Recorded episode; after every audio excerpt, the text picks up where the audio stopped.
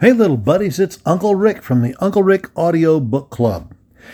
And this is our weekly podcast, and today we've got a story I am really looking forward to reading to you. I think you're going to find it's very interesting and very exciting. I love adventure stories. This is about a young lady named Emily Geiger, and it's called Emily Geiger's Warning. This comes from With Whip and Spur by Lawton Evans, one of... Uh, One of the more interesting books, I think, on the Uncle Rick Audio Book Club. You can read the thing from start to finish, or listen to it at least, if you remember the club. Anyway, let's begin. The American Revolution was in full progress. George Washington was the commander-in-chief of the Patriotic Army. His splendid height and soldierly bearing attracted attention wherever he went. His light blue eyes were deeply sunken under his brows, so that they gave him a grave and dignified expression. Washington was an excellent shot, a good swordsman, and a fine rider.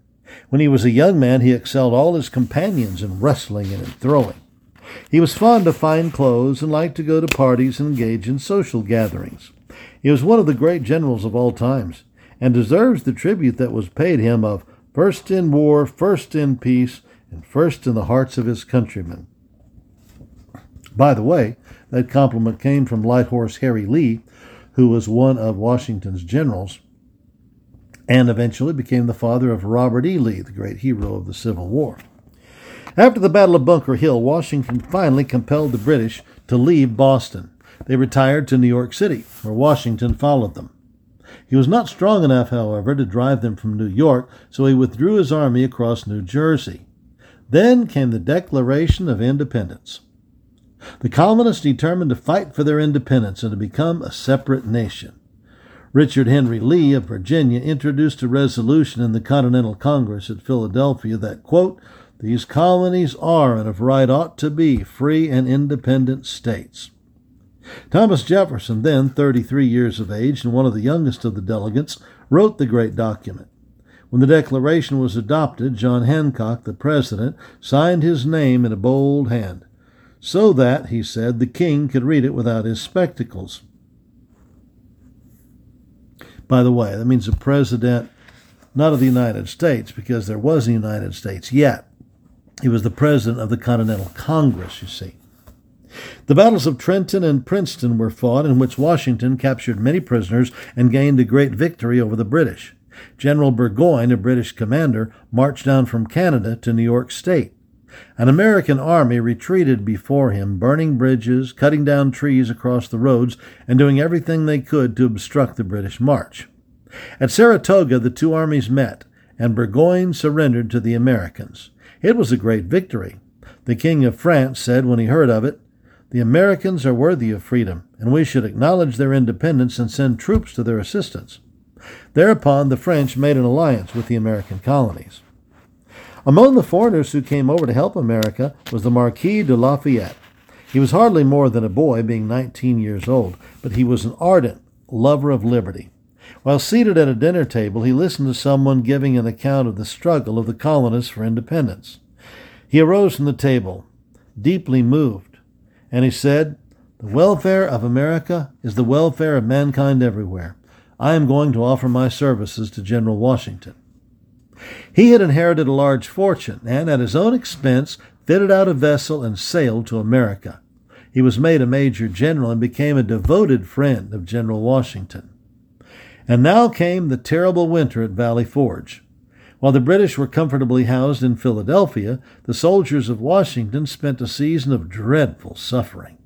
Many of the men had no blankets and were compelled to sit by a small fire all night long just to keep from freezing. Some perished from lack of food, and some died from want of clothes. The brave soldiers kept up their courage, however, and there were few deserters. When the winter was over, the British retired to New York, followed closely by Washington, who drew his lines around them and waited the result of the campaign which was going on in the southern colonies. The British had overrun Georgia and the Carolinas. An army was needed to stop their ravages, and Washington chose General Nathanael Greene to take charge of that army. Greene was a great general, second only perhaps to Washington himself. The kind of warfare that was waged in the South was very different from what the British regulars had been accustomed to. The farmers would gather with their old muskets and rifles, agree to serve for a few weeks or months, fight the enemy whenever they appeared, and then return to their homes or disappear in the woods themselves. It was called guerrilla warfare, on account of its unusual and desultory nature. Francis Marion of South Carolina raised a company of his neighbors and called them Marion's Brigade. Yeah, I've got a book about Marion's men on the uh, club site. They served without pay, had no uniforms and no tents, and lived on the country as they went. They melted pewter mugs and dishes to make bullets, and beat out old saws to make swords. They fed upon the fields and gardens of the people, from which they obtained corn for their horses and potatoes for their men. Marion's men annoyed the British by shooting at them from ambush. Yeah, I guess that would be rather annoyance, wouldn't it? They broke up the British camps. They rescued American prisoners, captured horses and supply wagons. They avoided open battle, and if pursued, every man scattered for himself into the swamps and woods to come together again at some place agreed upon. He was so difficult to follow that he became known as the Swamp Fox. Marion was of small stature and of few words. One wondered how he could be so great a soldier. His fame was never sullied by an act of cruelty, even to prisoners. Thomas Sumter was another leader in this wild and unusual warfare. He was a tall and powerful soldier and became known as the Gamecock. He hated the British because they had burned his house and turned his family out of doors. His men rode their own horses, wore hunting shirts, and were armed with long rifles, with which they could hit a mark the size of a man's hand at two hundred paces. Another great general was Morgan, who was much like Sumter and Marion. He was an instinctive soldier, and during the war gained some brilliant victories. Yeah, Dan Morgan's another one of my favorite soldiers. I'm uh, reading a book about Morgan's men right now, recording it for you. Won't be long for it's up on the site, too. On the side of the British was General Cornwallis, the best soldier that England sent to America. He had fought Greene in all the campaigns of the North and had learned to respect him thoroughly. He said of him, "Greene is as dangerous as Washington.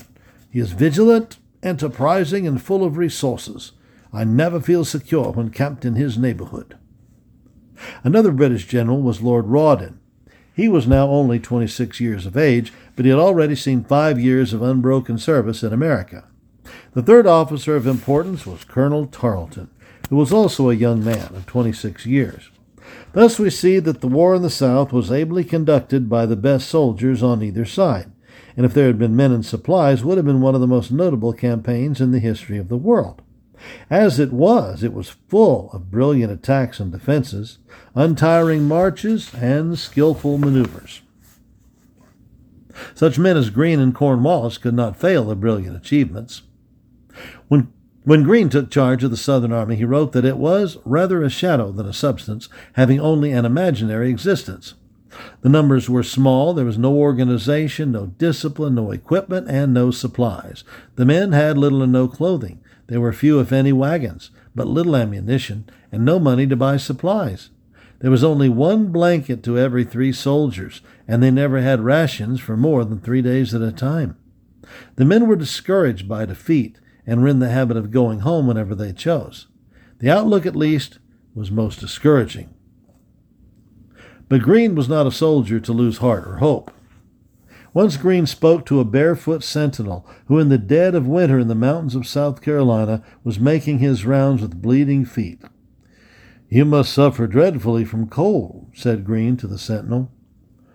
"Yes, sir," replied the soldier, not recognizing the general, "but I don't complain. Our general suffers with us, and he's giving us all he can." At another time, Greene, who had ridden all night long with a few soldiers, stopped at an inn which had been turned into a hospital. The landlady asked him how he was. He replied, "Hungry, tired, alone, and penniless." The landlady went to a room and, lifting a stone from the hearth, took out two bags of money she had saved and gave them to Greene, saying, "Take these. You and your men need the money, and I can do without it." Cornwallis had overrun Georgia. Wasn't that a great example of generosity, though? That lady had saved a long time, no doubt, to save up two bags of money. And even though, you know, everybody has to have something to live on, she was willing to give it all up to General Greene and his men. That is a patriotic sacrifice. Cornwallis had overrun Georgia and South Carolina and was pushing his way northward, hoping to make an easy conquest of North Carolina. He ordered a force of twelve hundred men to make a raid into the western part of the state.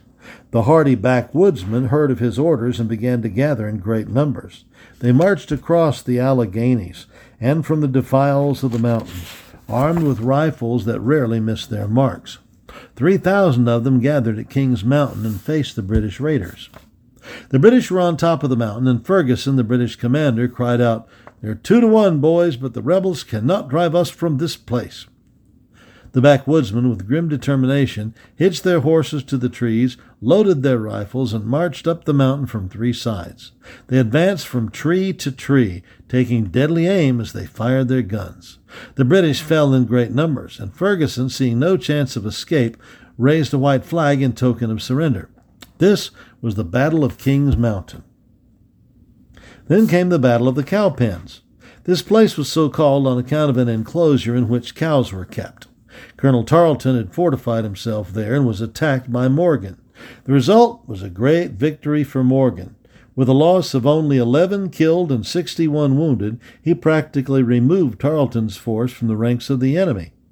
Morgan captured six hundred prisoners, besides two field guns, eight hundred muskets, thirty-five wagons, one hundred horses, and a large number of tents. And don't you know the starving American army could use all that stuff? Tarleton was cut across the face with a saber stroke, which left a scar. Later on, he remarked to someone that he heard that Morgan was a very illiterate man, and that none of his soldiers knew how to write. A patriotic young woman, pointing to the scar upon his face, quietly remarked, "Colonel, if they cannot write, they can at least make their mark." That's a pretty cute reply. Greene's insufficient forces were not able to cope with the larger army and better discipline of the British regulars. In spite of his skill, reverses followed him at Guilford Courthouse, and he was compelled to retire to save his men from complete annihilation. Greene was untiring and unsparing of himself. During the retreat from Guilford Courthouse, he did not sleep over four hours. While making the rounds one night during the time, he found the colonel in command of a large outpost asleep. Waking the exhausted officer, he inquired, "How can you sleep when the enemy's behind us and we might be attacked at any time?" The officer arose hurriedly, much abashed. "General, I'm sorry. I've not slept in forty-eight hours, and besides, I knew that you would be awake." Both of them smiled, and Greene passed on without further reproof. We now come to the siege of ninety-six. This place has its name from being ninety-six miles from Keowee, the principal village of the Cherokee Indians. It was little else than a frontier fort, consisting of a stockade for defense against the Indians. The British held it under command of Colonel Kruger. Greene invested the fort, hoping to reduce it before reinforcements could arrive. Marion was in the lower districts, and Sumter was somewhere beyond the Broad River. While the siege was in progress, a messenger arrived from Charleston, having covered two hundred miles in four days, and brought news that Rawdon was marching against them. This was bad news. Greene dispatched orders to Sumter to intercept Rawdon if he could, and also sent a messenger to Marion to hasten at once to ninety-six. But neither Sumter nor Marion could stop the advance of the British, nor reach Greene in time to help him. Greene made every effort to reduce the fort, and soon had it so completely under his fire that the defenders could not go out for water during the daylight. Kruger resorted to the device of sending black slaves out by night, whose bodies would not be seen in the darkness. Kruger was in distress, and Greene was hoping for his surrender. Kruger was seriously thinking of it, not knowing that Rawdon was on his way and would arrive in a short time. Greene had taken care that he should get no news from the outside. One day a countryman rode into Greene's lines and moved along conversing with the officers and men. He seemed harmless enough and swore loudly against the British whenever he had a chance. No attention was paid to him as he edged his way along, leading a forlorn horse that had seen much riding. The man spoke of joining Greene's regiment and was on the point of taking his place in the ranks. He had reached a favorable place, however, on the side of the stockade nearest the enemy, and suddenly mounting his horse, he put spurs to his animal and galloped toward the village stockade. He waved a letter in his hand, indicating to those in the fort that he was a messenger. They did not fire upon him, but Greene's men did. Hundreds of bullets were sent after him, but leaning forward in the saddle, he escaped unhurt by some miracle. Falling from his wounded horse, he quickly made his way into the stockade and delivered his letter. It was dispatched from Rawdon to Kruger, saying, "I passed Orangeburg and am in full march to raise the siege. Hold on as long as you can." Greene now knew there was no hope of a surrender. He prepared for a speedy assault. The troops were all anxious to try it. His men were armed with rifles only, while the British themselves had several cannon.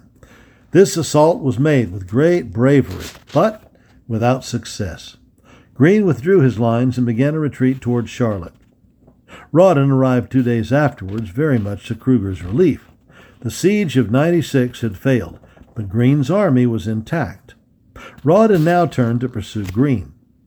But Greene was not a soldier to be caught by anyone pursuing him. He desired to form a union with Sumter in order that he might proceed towards Orangeburg with his forces increased and draw Rawdon into another battle. Greene needed a messenger to find Sumter, who was encamped at the Watery. He wrote an order to General Sumter saying, "I've been compelled to abandon ninety-six, and am on my way to Orangeburg. Rawdon is behind me. I shall lead him on, and if you will join me at Orangeburg, we can turn upon him and annihilate him. Hasten there with all speed." He looked around for a messenger. His men were absolutely worn out. The horses were hungry and gaunt, and the ride to Sumter would be long and severe. There were those who were willing to go, but Greene shook his head in some doubt. "I fear there is not a man here who has a horse strong enough or who himself is able to go the distance." Greene had just passed the broad river, and his men had camped and in their exhausted state were lying down, most of them, asleep. Near them was a farmhouse in which lived a young girl seventeen years of age named Emily Geiger.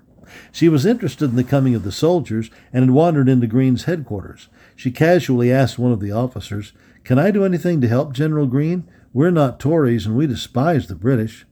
The officer replied, "There's nothing a girl can do, but we have work that some man can do." "What is that?" inquired the girl. "The gentleman wants a messenger to take an order to Sumter down on the Watery. It's a country infested by Tories who love the British and will in all probability capture any messenger that's sent out. And besides, our men are all worn out." Emily's face blazed with enthusiasm. "Let me take the order. I have a good horse in my barn.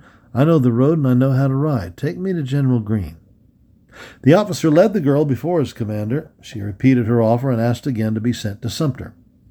"It is one thing I can do for my country," said she. "I'm not afraid, and besides that, no one will hurt a girl." Greene was greatly surprised, but finally entrusted, oops, excuse me, consented to entrust the message to her. "Read this very carefully and memorize it. Tell Sumter to join me at Orangeburg without fail. May the Lord help you to get through in safety." The girl took the letter and, going to her house, told her parents of her determination. They agreed with many misgivings, but she was very determined. She memorized the letter carefully, concealed it within her clothes, mounted her horse, and was off down the road. The first day passed without incident. She knew where she was going, took short cuts through the woods and fields in order to avoid any soldiers whom she might meet. She stopped at farmhouses to feed her horse and herself, and briefly told the women she met, "I'm going south on business." What that business was, she would not disclose. It was nearing the middle of the second day. Emily's horse was making its way through a patch of woods, when out of a thicket there leaped a redcoat, who stood in front of her with his musket. "Halt!" said the British soldier, "and dismount. I have orders to stop anybody going this way." "But I'm just a girl going south on business. I'm not a soldier. Why do you stop me?" "The orders are to stop everybody," said the man, "and you might be a messenger for all I know. You come from Greene's way and are now passing through Rawdon's picket lines." The man compelled the girl to dismount and lead her horse beside him as they went to a nearby house where lived a Tory woman, who, of course, was friendly to the British. "Search this girl. She may have papers upon her that are important for us to have. If she gives a good account of herself, let her go on. If you find anything, let me know." The old woman nodded, and after the soldier had departed, told Emily to wait till she came back. The woman went into a back room for a moment, but Emily was alert to her danger and quickly drew the written order from her clothes and put it in her mouth. She chewed it rapidly and swallowed it, just as the woman returned to the room. It did not take long for the Tory woman to strip the girl and examine every part of her clothes. Not a thing was found. "What is your name, my child?" asked the woman. "My name is Emily Geiger," was the truthful reply. "Where do you come from?" was the next question. "Up on the broad river where my father lives." "And where are you going, you a girl and alone through dangerous country?" "I'm going south on business for my father, and I'm not afraid of American soldiers or British soldiers. Nobody who dares hurt a girl who means no harm." The woman could make nothing more out of Emily. She was attracted by the gentle manner of the girl and her necessities. She let the horse feed in the barn and the girl eat at her table. Within an hour, Emily was off again on her mission, carefully avoiding the picket lines into which she had run. The next day she reached Sumter on the Watery and related her adventures. She described Greene so accurately in his appearance, the condition of his men, and told her story so straight that he was forced to believe her. He put his men in motion at once toward Orangeburg, where, in due course of time, he joined General Greene. We need not follow the adventures of the war much farther. Cornwallis veered off to Virginia, where he met his fate at Yorktown. Rawdon was ordered north, and Greene practically had his way from that time on in the South. All the outposts in Georgia and Carolina were captured, and the British were shut up in Charleston and Savannah. Had it not been for the ride of Emily Geiger, Sumter would not have joined Greene at Orangeburg, and the plans of the British in the South might not have been changed to their disaster. And that's the end of our podcast for today, little buddies. Again, this story came from, it's a true story, it came from a book called With Whip and Spur, Stories of Famous Horse Rides Throughout American History. I think you will love it as much as I did, don't you? So, if you haven't joined the Uncle Rick Audiobook Club, wouldn't today be a great day to talk to your mom and dad about joining? Only ten dollars a month, and you get two whole audiobooks to download and listen to Uncle Rick's charming voice. Plus, we've got our new video section up. Lots of great stuff that you will enjoy. And you'll learn some things, too. Anyway, I got to go for now, but I look forward to reading to you again next week. So I will say, as I always do, always put God first in your life. Be a patriotic American and honor thy father and thy mother. So long. Parents, if your kids enjoyed their visit with Uncle Rick, know that they will love the Uncle Rick Audiobook Club. The Uncle Rick Audiobook Club allows access to dozens more stories, both from history and the Bible, to help your kids learn about godly character. Here's what one parent had to say about the book club. "My children love the stories. They make history so interesting. My son says it is because of the details that most textbooks don't include. Uncle Rick is easy to listen to. We love his accents and explanations." Thank you so much for that testimony. If you'd like to learn more about the Uncle Rick Book Club, please join us over at Uncle Rick Audios dot com. That is Uncle Rick Audios dot com. See you there.